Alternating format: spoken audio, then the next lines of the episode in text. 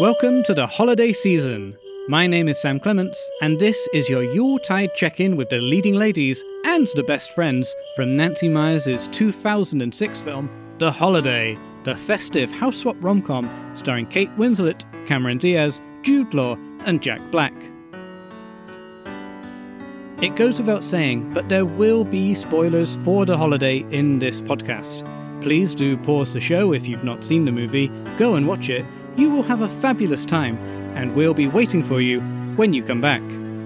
The holiday has been logged over 350,000 times on Letterboxd, the popular movie themed social media platform, and was described as charming and impeccably scored by Madeline Roth for the Daily Beast's 2022 article, The Best Christmas Movies and Where to Stream Them. Madeline later says, but sometime over the past 16 years, and probably 96 rewatches, I've realised that the beating heart of this movie is the friendship between Kate Winslet's Iris and Eli Wallach's Arthur. Whilst I'm here for that delightful narrative thread around Iris and Arthur, it's the growing impact and, in turn, the number of people discovering, rewatching, and even recreating the holiday that intrigues me. In this episode, we'll look at the legacy of the film and what makes a great Christmas movie. Making this podcast for the last few years is testament to the fact that the legacy of the holiday looms large. It's a staple of Christmas television and cinema programming, and pictures, phrases, gifts from the film are regularly used as shorthand on social media. I'm a big fan of Cameron Diaz's Amanda drinking a bottle of wine in the village shop for an oh yeah reply message. And last year, I was sent not one, but two commercially available Christmas cards making reference to the film from high street stores here in the UK. Watching the film every year is one thing, but those films that have truly settled in the public consciousness can inspire real life people to do real life things, from dressing up, to writing fan fictions, to making an annual podcast solely dedicated to your favourite Christmas film. Cinema has the power to create fandoms and house the enthusiasms of a like minded community. We see this in a big way with certain genres, who make spaces for fans and build an industry around it. Science fiction and comic book films, in particular, are synonymous with fan culture, and studios working in that space will be present at conventions and conferences across the globe. There is no fan convention for the holiday yet, but the film's central conceit of a winter house swap is definitely out there. Even if you haven't watched a movie, and someone said they were switching homes with someone from another country, there is a good chance you might think, ah, like in the holiday. There are a few widely seen stories of people recreating Iris and Amanda's home exchange on social media platforms. Nancy Meyers herself shared a post on her Instagram page last year about Grace Gannon from Boston who was using TikTok to find someone in England to set up a house swap. The video received over 3 million views and was featured in Newsweek. In the video's caption, Grace wrote, Serious inquiries only.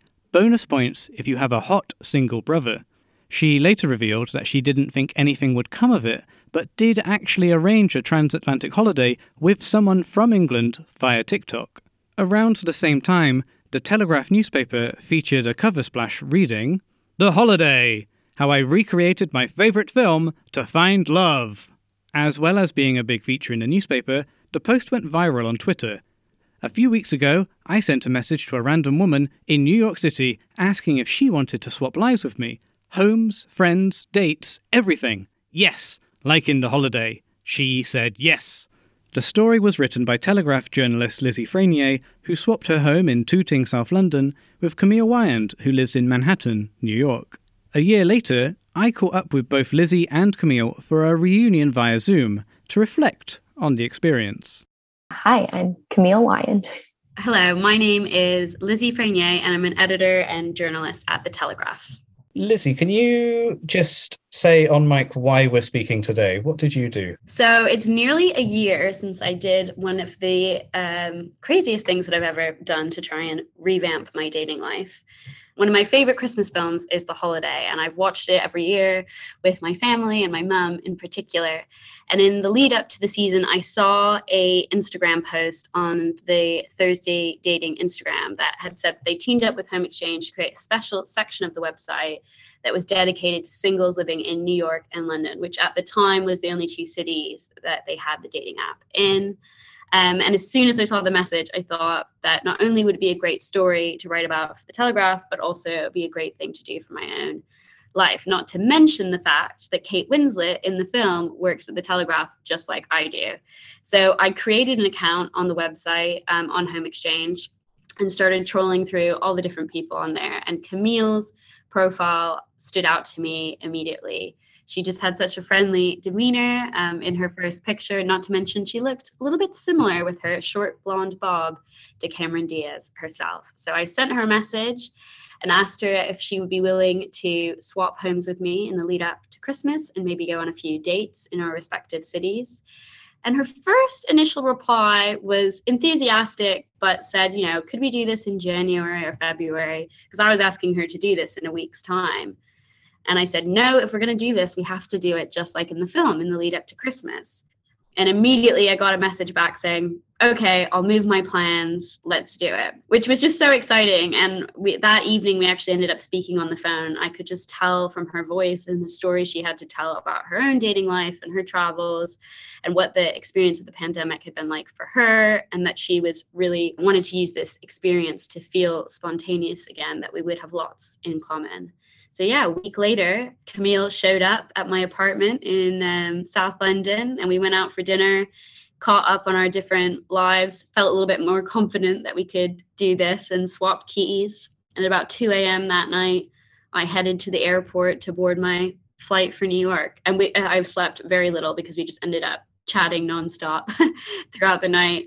Um, and I remember being on the plane and just thinking, what on earth have I done? Camille, from your side, you're not writing this for a newspaper. You haven't pitched a story, and to, you you truly do get the message out of the blue. What was going through your head when you uh, you first saw this, and how did you? What was the motivation to to move your plans and to go? Yes, I will be in London to do this. I was in a little bit of a funk. Like I, as as Lizzie mentioned, like you know, I kind of had lost that spontaneity. I hadn't gotten to do much traveling because COVID, of course so when she had reached out, it was more of like, oh, like, you know, a quick turnaround to do this in December. So, and I, I was planning on going to London anyways, but I was looking at doing it more like, you know, January, February, sometime in the springtime, um, which is why I had suggested that. But, you know, when Lizzie said we have to do it in December, it was just, I really didn't think too much about it. I was like, sure, let's do it. And then it's funny, my friends and my family were just kind of like laugh and they're like, oh, of course like of course you got yourself into a situation like this because i'm i'm known to be doing things pretty often like for the story like oh this is going to be a fun adventure like i'm going to do it i'm in. So who knows what'll happen but it, will be fun. Um so so yeah i was definitely not that hesitant to agree to do it um, and was really excited to get to do something spontaneous like this. Was it exciting that it was also going to be written up for a national newspaper in the UK, or or you know was that did that add a you know was that a bit more daunting? How did you feel about that element? Um, that too, I thought like, wow, this is really cool, and and I'm not too familiar with the Telegraph, and it, it's definitely more of a thing in London. So in my mind, I was like, oh, like whatever, I'll just go to London, go on a few dates. I, I didn't really comprehend how the potential of this going viral like in my mind it was just going to be a little experience i would be posting on my instagram and and thursday dating was involved. I knew they would be posting but again i just i don't know why i just really didn't have this idea of how, how big it would eventually become. Of course like we're strangers about to go live in each other's apartment but it was so instant like instant that we hit it off. Like even on the phone before we even met in person i could tell like we're to be really good friends. And we had a really fun night that that first night in london together. We got pizza we got wine and we just chatted all night about just our lives our dating experiences.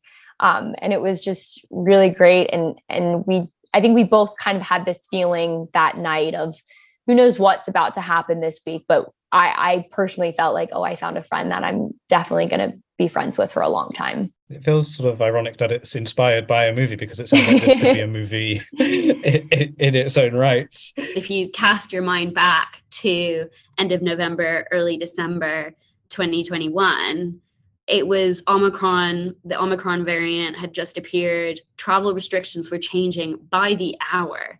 Um, and we had a very complicated situation where you know, we were tr- trading houses. So that week, I remember being really stressed out. What if Camille gets here and then I'm not able to get into New York? Or what if one of us gets COVID in the in the experience? And I think something changed where you then had to stay in a hotel for the first like 48 hours when you arrived. So then Camille changed to come a couple days earlier so she could stay in a hotel for the first two nights before we met.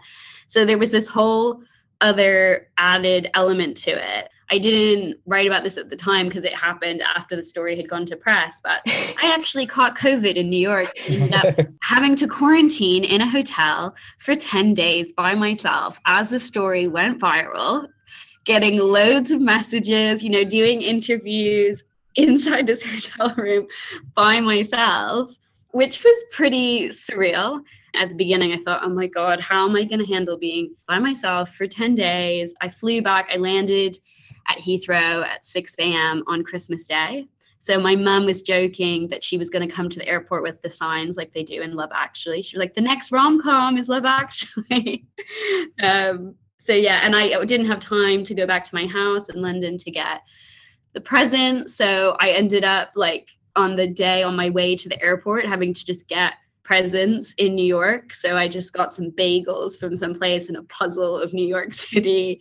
Um, so yeah, it just added to the whole drama of the experience. Oh wow, that's a that's a that's a thrilling climax. yeah, and not and not to mention too that I did end up getting to see uh, the guy that I had a bit of a romance with in New York one final time when I exited my quarantine. I had one final night in New York, Christmas Eve. So um, yeah, that added to the romance of the whole scenario. Lizzie, when you were pitching the story, did you, yeah, was it because the holiday, like, was the holiday a big part of your pitch? Oh, yeah, definitely. Um, I just really like the idea of it. For some reason, you know, there's so many different Christmas movies, but the holiday, there's a few others um, out there, but I would say the holiday is one of them that families watch year in, year out, multiple times sometimes in the lead up to Christmas. So I know so many people resonate with it and there's if you look at a lot of other christmas films it would be hard to recreate them but in a natural way. But with the holiday you know just by swapping homes in the lead up to christmas and going on dates it was kind of easy to create that. But never would i have expected that camille and i would have actually liked the dates that we ended up you know i thought it would just be a funny story and we went on some dates and that was it. But the fact we both ended up meeting people that we liked made it even more like the film. Although neither of those romances are still ongoing. But one thing that Camille and I have said many times is that the main takeaway from the experience was, well, a on the romantic side to take risks and you know don't follow any silly dating rules. Just do whatever it is that makes you feel happy. Um, but the second thing is how important it is um, to have single friends and to meet new people. You know, when you get into your late 20s, early 30s, and beyond, it's not like when you're at school or uni where you're making new friends all the time and you can just be in your own bubble. But the opportunity to make a new friend with someone that lives on the other side of the pond in a completely different place to me, but has similar experiences was such a life affirming thing. Um, and we're still really good friends and we still voice note each other and WhatsApp and Camille actually came to visit me in mm-hmm. um, mm-hmm. September, I think it was. And we have other, you know, trips on the horizon. So, yeah, that's been a really lovely thing to come out of the whole experience. Um, it's interesting, I guess, to see what happens at the end of the rom com. I think like Cameron Diaz would have stayed friends, but was that long distance relationship going to work? I'm not sure. Camille, were you as big a fan of the holiday as, as Lizzie was when when this project started? Yeah, so I definitely was a fan of the holiday. I wouldn't say the holiday was like my favorite Christmas movie though. There's a few others that I feel like my family and I would always watch, and the holiday honestly just wasn't one of them. Um, but I definitely had seen the holiday a handful of times, but it now is definitely a staple movie for me and my family, and I think amongst my friends as well. I think I think before I left me and my family or just me, I had watched the holiday maybe 10 times from the time that like Lizzie told me we were doing this to me actually leaving. I watched it so many times. Camille even watched the holiday yes. on the plane on the way over to England. It was one of the films on the way had. over and then on the way back. I just kind of kept playing it on repeat. Like I was doing other things on the plane. Like I was writing my part of Lizzie's article. Um, and I just kept and I was like sleeping too, but I like to like listen to something as I'm sleeping. So I just replayed it probably another three or four times on the plane. I feel so lame admitting this, but when I got to New York and I was in Camille's apartment pretty much every night before I would go out on my date of the evening, I would put on the holiday soundtrack and just sort of dance around the flat like they would in a rom com. But I just felt, you know, I was in New York City and I was, it was Christmas time and it was going out on a date and it was so exciting. And then I think it was, it was embarrassing because, um, yeah, Evan was was at Camille's flat with me and we put on some music and it came up the holiday soundtrack and I was like, oh, I'm just going to quickly change that. I guess for the piece, the dates are the main focus, but were you tempted to do anything from the film? Um, I, you know, Camille, you've got access to Surrey, isn't too far uh, from London. Yeah, so Patty, um, my Jude Law, um, him and I actually took a trip out to Surrey um, to the pub where there's a scene that's shot where Cameron Diaz, he, he like says that he's going to be at the pub and she shows up and sees him there. And there's a scene of like her waving. So Patty and I actually went there to that pub and Jess from Thursday Dating, um, she had lived in Surrey. So she picked us up from the train station, drove us to the pub you know, we took some videos reenacting some scenes. Then Patty and I had our date there, and I had my first Sunday roast um, at the pub. I believe it was called White Horse Tavern. We had like a lot of fun. The the pub also had a lot of holiday pictures, like Cameron Diaz and Jude Law. So we had a lot of fun taking pictures with that, and just the experience was silly and fun, and and we had a it was just a really fun experience. When the newspaper came out, this was like it had a, a splash on the front cover of the newspaper, it was huge on on social media. How did you guys feel uh, at that point? And you know, how many, what sort of messages were you getting? Yeah, it was definitely hilarious how much it blew up. One through Lizzie's article, of course, was insanely successful. Like, ended up on the front page, and so that was really cool. I also had friends convince me to make TikToks. Um, which at first I was like, I am not making a TikTok. I am not making a TikTok. And then while I was in London, like doing this, somebody else had actually made a TikTok um, about wanting to swap apartments and that went viral. And I was like, wait, like we're doing this, we're already doing this. so that's when I was like, okay, I'm gonna kind of play off of this trend and, and show like, hey, we're actually doing this and and this is what our experience has been. Um, which ended up again going that went viral and i made like a cute little tick there's a few different tiktoks but one the one that really went viral was the one i made of patty and i um, just about you know we recreated the holiday like i found my jude law and it was all cute and whatnot. Um, but i was pleasantly surprised at all the positive sweet messages. Like lizzie mentioned earlier the people that have come to her saying how our story inspired other people to do maybe something similar or just help them be more spontaneous and and just like it was kind of a down time in the world with Omicron was popping up again. So the news was a bit depressing. So we had a lot of messages of like, wow, this is so wonderful to see such a happy and uplifting story amongst all the negativity in the news. Um, so it was just really sweet to hear the messages that we were getting from people from around the world. Yeah, that was the thing that really surprised me because as a journalist, you're kind of taught, taught on an article that you write don't read the comments because often people that comment don't have very nice things to say.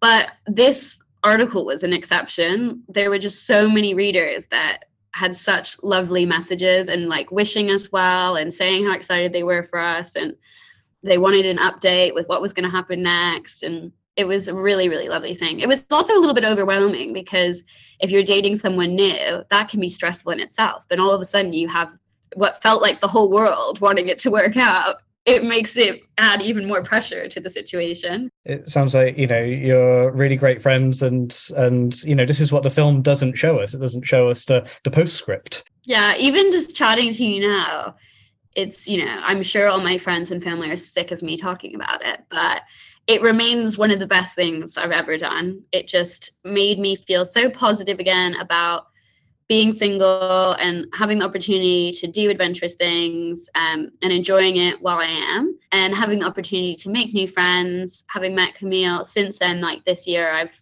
tried to also make other new friends through other circles, you know, from a Hindu, of a friend of a friend or through a work thing, because you just learn so much about yourself. It's just a really life enriching thing to have new friends in different places around the world. And it's something I felt like I did when I was younger. I did languages at uni and lived abroad um, in Paris and Barcelona and Nice. But it's something that I feel like, you know, once I got a job and living in London, I've had the same circle of friends who I love and adore but having that opportunity to meet new people hear about new experiences has been such such a lovely thing and i'm so glad that camille and i stayed in touch and when she came to visit me in september again it was a very spontaneous thing she was she was in france for um, a potential school thing and she said she could pop over to London. And I was like, yeah, you come. And we made it work. And my friend had a 30th birthday, but Camille came along. And I just before Camille got here, I sort of thought I actually haven't spent that much time with Camille in person because you know we were in each other's cities most of the time. So what are a whole weekend together? We're going to be sharing a room. Like, is it going to be too intense, or will the magic of the whole experience have worn off by now? And it just absolutely wasn't the case. We we talked nonstop. The final night, we were in a in a restaurant near near my house. Um, having dinner and we'd finished we'd been out all day and we were hungover from the night before. And i said oh do you want to get another drink? Camille said well not really but i do because i know that when we leave here this is this is the end of the trip and i'm not ready for it to be over.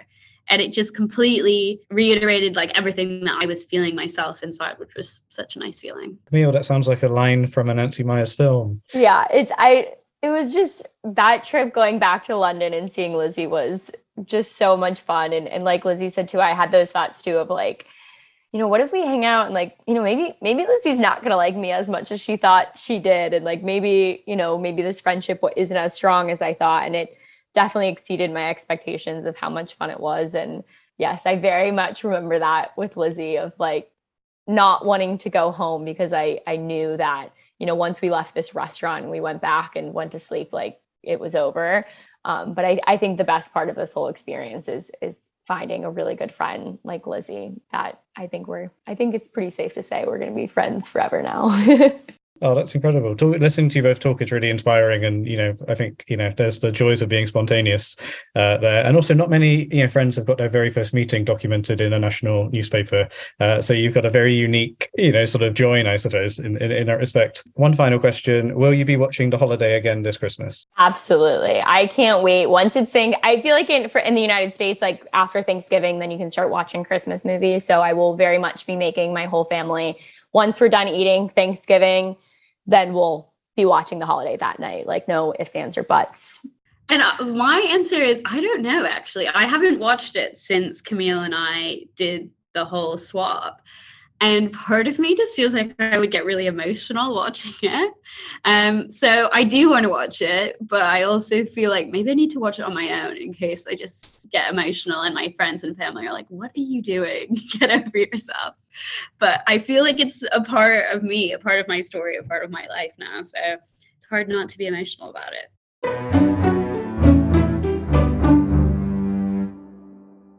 The holiday, like a lot of Christmas films, is often repeated throughout the winter, but it's a testament to the filmmaking itself that it's so rewatchable. Last year, following our episodes with Jude Law and Nancy Meyers, we actually screened the film at a cinema in London to a packed audience. From a show of hands at the start of the event, it was mostly people rewatching the film, and the energy inside the theatre was electric people watching for their favourite parts, laughing, quoting, and crying along together, an energy similar to that of the infamous Rocky Horror Picture Show, but with more cashmere sweaters than lace stockings. And this year, the holiday screened at legendary music venue, the Hammersmith Apollo, home to over 3,000 seats, and was presented with a live score performed by a full orchestra, basically a huge rock concert for those looking for corny in their life. I'm fascinated by what makes a Christmas film ascend to the level of something like The Holiday, and many films before it The Muppet Christmas Carol, Die Hard, It's a Wonderful Life, and so on. What cements these select few pictures from the myriad of festive flicks released every year into the Christmas canon, and why do we, the audience, love to rewatch them? I caught up with film journalist Helen O'Hara, host of Bah Humbug, a podcast dedicated to Christmas films, to help answer this question. In my day to day life, um, I'm a freelance film journalist. I'm editor at large for Empire Magazine and I'm the co host of the Empire podcast. But for one month a year, I become the host of Bah Humbug, which is a podcast focused entirely on Christmas movies. So it's now in its third year. We've been doing like 12 episodes a year, looking at all those new, you know, nonsenses on Netflix and things like that, but also on at the good Christmas movies that exist and the good ones that we keep coming back to year after year. That's the basic idea is what is it about these films that's good? Why do we allow it when they're bad and still watch them? And and what is it that makes something feel Christmassy? or not. I think it's a noble cause, and I'm glad I'm glad you make this podcast um, because everybody likes Christmas films, don't they? Right? I would hope. Yeah, I think I think um, you know what is weird. Like I do have Jewish friends, Muslim friends who who still cozy up and watch Christmas movies because it is. I think in a, a thing that transcends the actual religious, you know, quote unquote reason for the season. I, I don't think I think it goes a lot further than that. I think it goes into this you know like you can go back to the pagan roots really can't you? This this sort of midwinter uh, very dark season very cold season and and finding a reason to have joy in the middle of that and finding a reason to celebrate something get together with people you love and just just find a yeah find a reason to keep going through the dark months why did you choose to express your own passion through a podcast? You know, it's, it's one of the more involved mediums, I suppose, um, sort of, of of fandom. Yeah, it is a bit. The thinking was really that it would be, it was something that people weren't talking about enough. And I didn't think it was quite right for us to just focus on on Empire, but there were there were becoming more and more of these Christmas movies because all the streaming services started doing Christmas movies because they realized, you know, I think what what certain filmmakers have always known is that if you make a successful Christmas movie, it's going to keep making money for life. It's the same reason that all those Christmas songs that get played non-stop for a month a year, you know, those people have all retired and live in very nice houses um, because the money just comes in every single year. What time of year is like the optimum time to start watching Christmas films? It's a debate I think a lot of people have around the country. Uh, I recently got uh, told I could not watch the new Lindsay Lohan Netflix film because it was too too early. Well, okay. So uh, one of the great things about Bah Humbug is it gives me a cast iron excuse to watch these as soon as they drop. So that's that's fantastic. I can start watching Christmas movies forever and call it work. Um, personally, though, I do think there is a season, and I think there. I've I've worked sometimes. Uh, we talked about it on Empire once on putting together a Christmas movies timetable. So obviously the first one to come into season, if you will, is Nightmare Before Christmas. Nightmare Before Christmas is in season from November 1st. That's just the way it is. There is no argument about that as far as I'm concerned. And that remains in season until December 24th.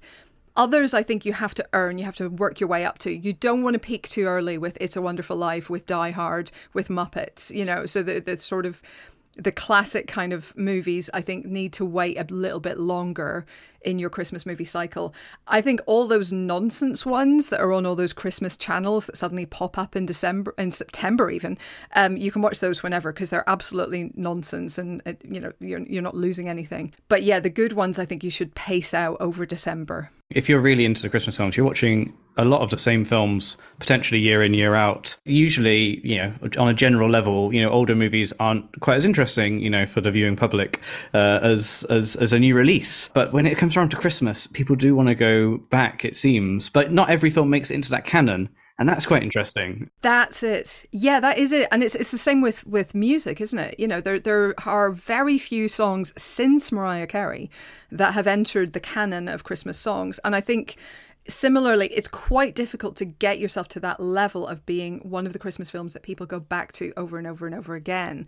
I mean, yes, the holiday 2006, obviously that I think people do go back to every year, but the you know the last big big year for Christmas movies that have endured is 2003, I think, for with Bad Santa, Love Actually, and Elf um, all out within a within a calendar year. So that is, you know, those all kind of entered the canon, if you will, and and, and got in there. Um, all of these Netflix ones, I mean, you look, they may pop up in your queue and you may put them on, but I feel like there's less intentionality to a lot of that, and also because they all have similar names, you forget or I forget which ones I've watched. I've literally several times put on the same bad Christmas movie and then realized, oh no, oh god, I saw this, it was terrible and had to stop it again. But too late, it's already messed up the algorithm. You will always get some people watching it because it is a Christmas movie and because they want to watch a Christmas movie, but it does take something extra to become sort of a regular on purpose for people in the old days before television and, and whatnot, yeah, people would just watch what was on at the cinema. But when TV came around, I, I, suppose Christmas films were just easy filler. Like there was 30, 40, 50 years of cinema that had not been broadcast on television. You know, fewer people would be working over the holidays, so you can pop a film on. But that sort of tradition has endured uh, now. And I, I think that's why people fall in love with these films. It's sort of repetition, maybe through television when we were younger, maybe now through streaming. That's I think that's definitely part of it. I think you know you obviously had "It's a Wonderful Life" literally falling out of copyright at one point, and then being played to death on American TV, and I think that was a big part of it.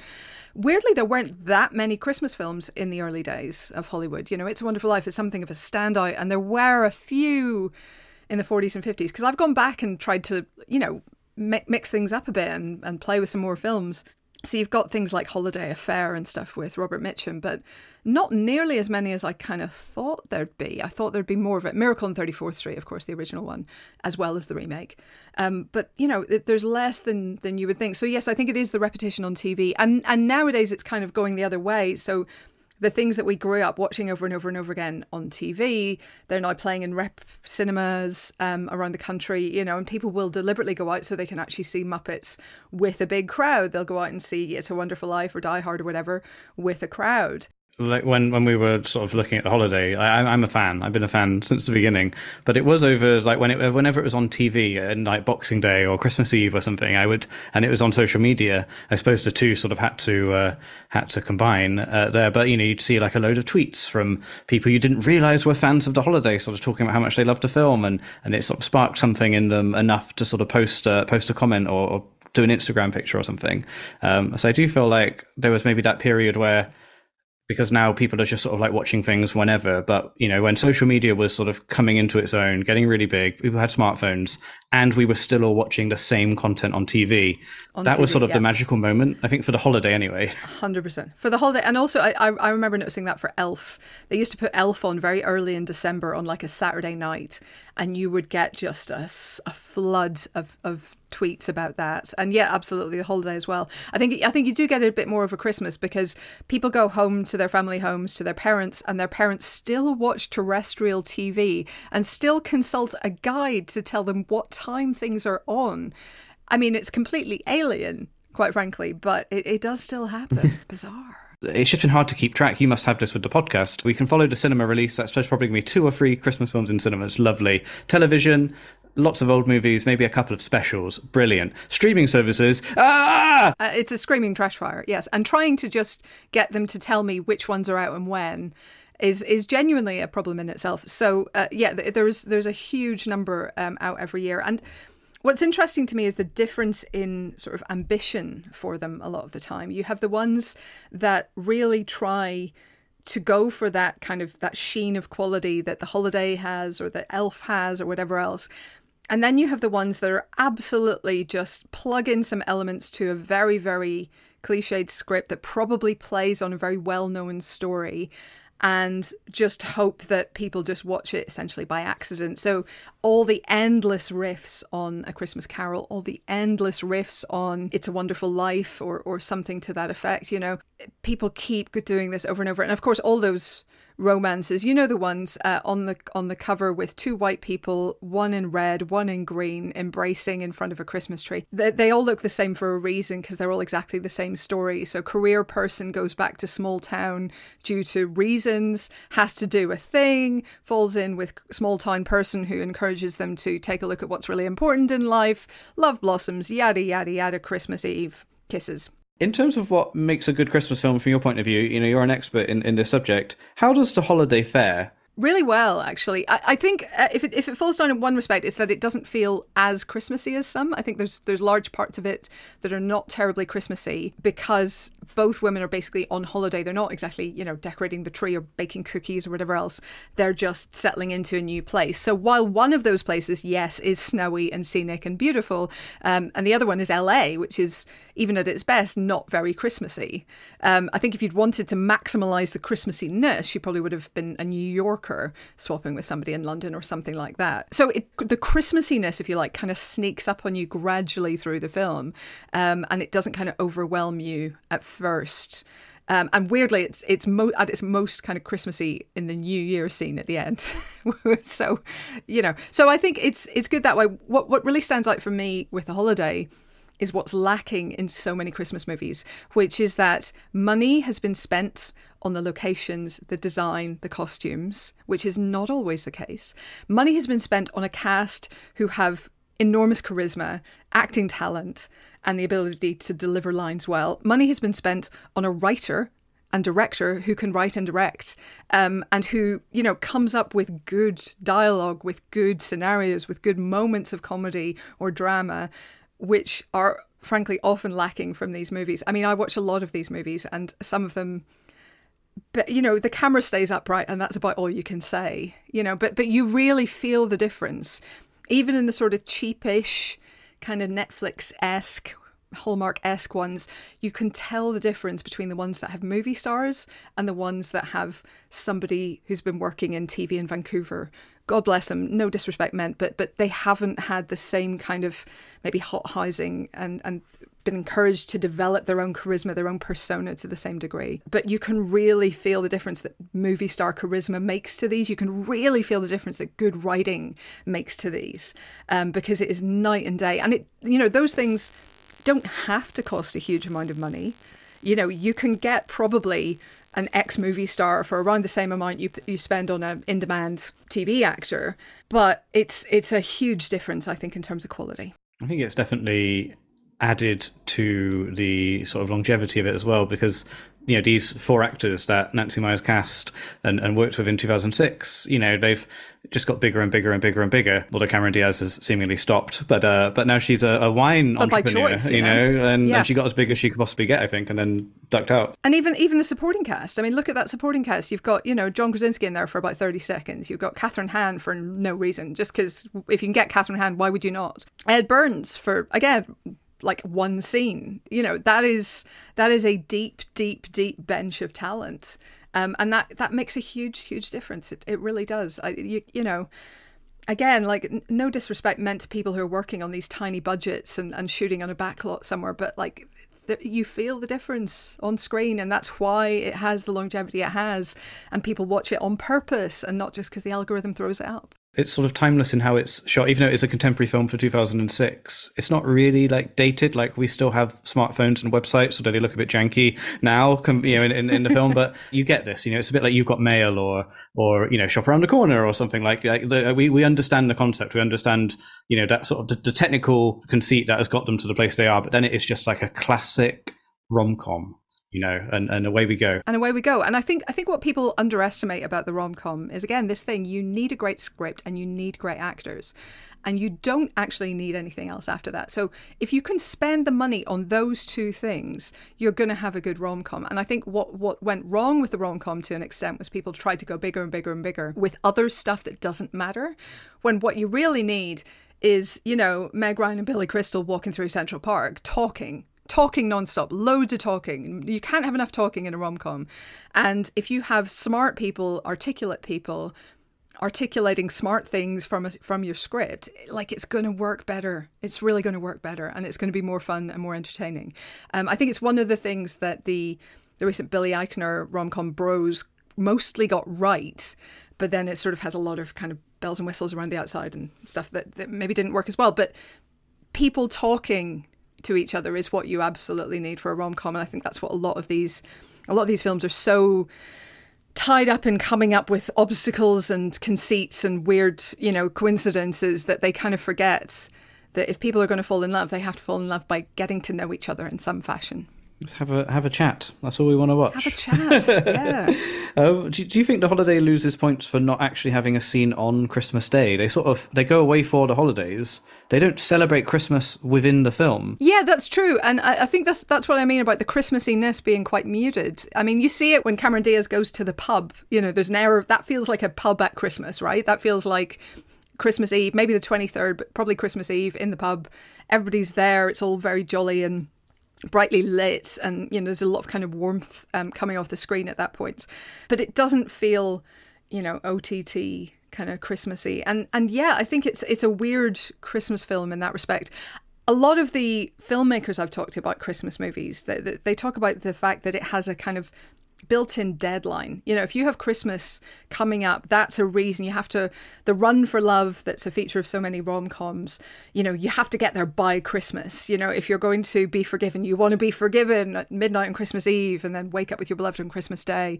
Miracle on 34th street you know the, the it's the midnight mass on christmas eve that the, the two of them turn up to the church and well, no spoilers from Miracle on 34th Street, but they get married. Anyway, um, so I think that the fact that she completely just puts aside that whole um, deadline, if you like, makes it more interesting. Because again, these women have not gone away to bring presents to their long lost relatives on either side of the Atlantic. They have not gone away with a particular Christmas mission in mind. They have gone away on a holiday to avoid Christmas. So, in a way, it kind of makes sense that the film would also avoid it. Yeah, that makes total sense. And they have their own deadline, I suppose, when their holiday is due to end, not, you know, exactly. we're going to celebrate, we're going to have the perfect Christmas, which is often the goal of so many Christmas movies. We need to do whatever we can, pull out all the stops, go on an elaborate farce to then have the perfect Christmas day. In terms of like Christmas movie sort of canon and, and, and, circles, the holiday, where do you think it sort of stands on a? Uh, if if you say sort of Elf and, and Love Actually are sort of they've become absolute classics. Is the mm. holiday close by, or, or, do you think there's some way to go? I think it's I think it's up there with with Love Actually. Anyway, um, I would put it on a par probably with that. So sort of middle top ten for me personally. I would have, you know, I have It's a Wonderful Life is my number one, and I'm, you know, I'm sorry to be obvious and boring, but it just is. Um, and then I've got things like uh, Elf and Die Hard and Muppets and Nightmare um, and things like that. But I would put the holiday in there because again, it's just it's classy, it's well made. They have those just enviable houses, uh, as as is the case, of course, with all Nancy Meyers movies. But yeah, I mean, I, you know, she her productions always just have that sheen of quality and that sheen of class, and it's because she writes good scripts as well. So I think um, I think it has a huge amount going for it, and, and it is one that I will absolutely watch. If it, if I'm for some reason watching terrestrial TV and it's on, I will sit down and watch it. You know, um, and it will get put on each year around this time. Have you got a favourite scene? Is there is there sort of something you look forward to seeing every time you watch this film? It's probably Kate Winslet on the phone to both Jude Law and Cameron Diaz at the same time. Um, I cannot believe you slept with her. I told you specifically. Still me. Oh god, love it, absolutely love it. I think that's uh, um, that's a sign of a good scene. Is that that sort of scene in, in sort of in a clipped version is basically like the mo- majority of the trailer for the film. Um, yes. So they like yeah, it's like clearly like a good scene to get people invested in this and set up the concept. Absolutely, I do also love the fake trailer with uh, James Franco, Franco and Lindsay Lohan. I think that's uh, that's really cleverly done. Should there be a sequel to The Holiday? Would you like to watch that? You know, I'd be interested in it. I mean, especially with with Cameron Diaz having essentially retired, absence has definitely made the heart grow fonder, and I think. I think everybody's quite excited when when she announced she was coming back for a film, another film, not this, uh, last year. People were genuinely like, "I am very excited to see her again." Uh, so I think there'd be a lot of appetite for it if she suddenly decided, "Yes, I will do the holiday too." I mean, they're all still around and working, and th- those four anyway. And I think um, I think if there was something there, if there was a story idea, then, you know, I'd be interested in rejoining those characters and just seeing what's happened since.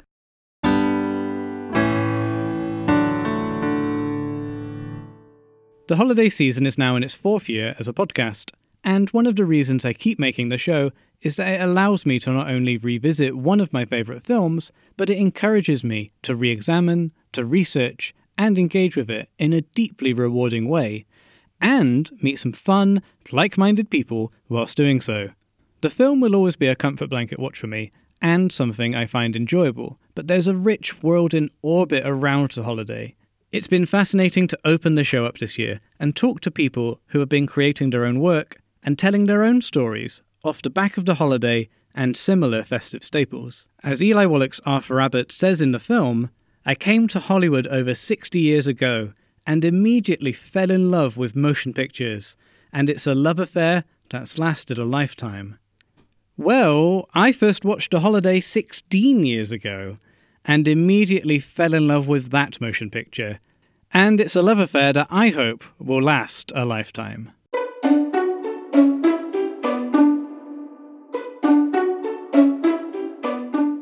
Thank you for joining me once again in the DVD aisle at Blockbusters, in between Miles and Iris over there goofing around. Oh, and there's Dustin Hoffman in his joggers. I'm off to check out The Holiday for the 97th time, and don't worry, there are plenty of copies here if you'd like to do the same. If you've enjoyed the show, please rate and subscribe on Apple Podcasts or your podcatcher of choice. And tell your friends! Word of mouth is such a great way to spread the holiday cheer. We've got a whole bunch of back episodes too, including a special appearance by director Nancy Meyers on the episode just before this. Something to keep you going until the next instalment of the holiday season. The holiday season is written, produced, and edited by me, Sam Clements, and Louise Owen. The sound mix is by Maddy Searle. You heard contributions from film journalist and host of the Bah Humbug podcast, Helen O'Hara and real life holiday home swappers Lizzie Frainier from The Telegraph and Camille Wyand. Music is by Martin Austwick, and our artwork is by Olly Gibbs. You can find us online at 90minfilmfest.com slash the holiday season. You can follow me on Twitter at Sam underscore Clements. If you like what we do, we have another podcast. It's called the 90 Minutes or Less Film Fest. Why not give that a listen? The Holiday is available on DVD, Blu ray, Netflix, and many other streaming services. Thank you for listening. See you next time.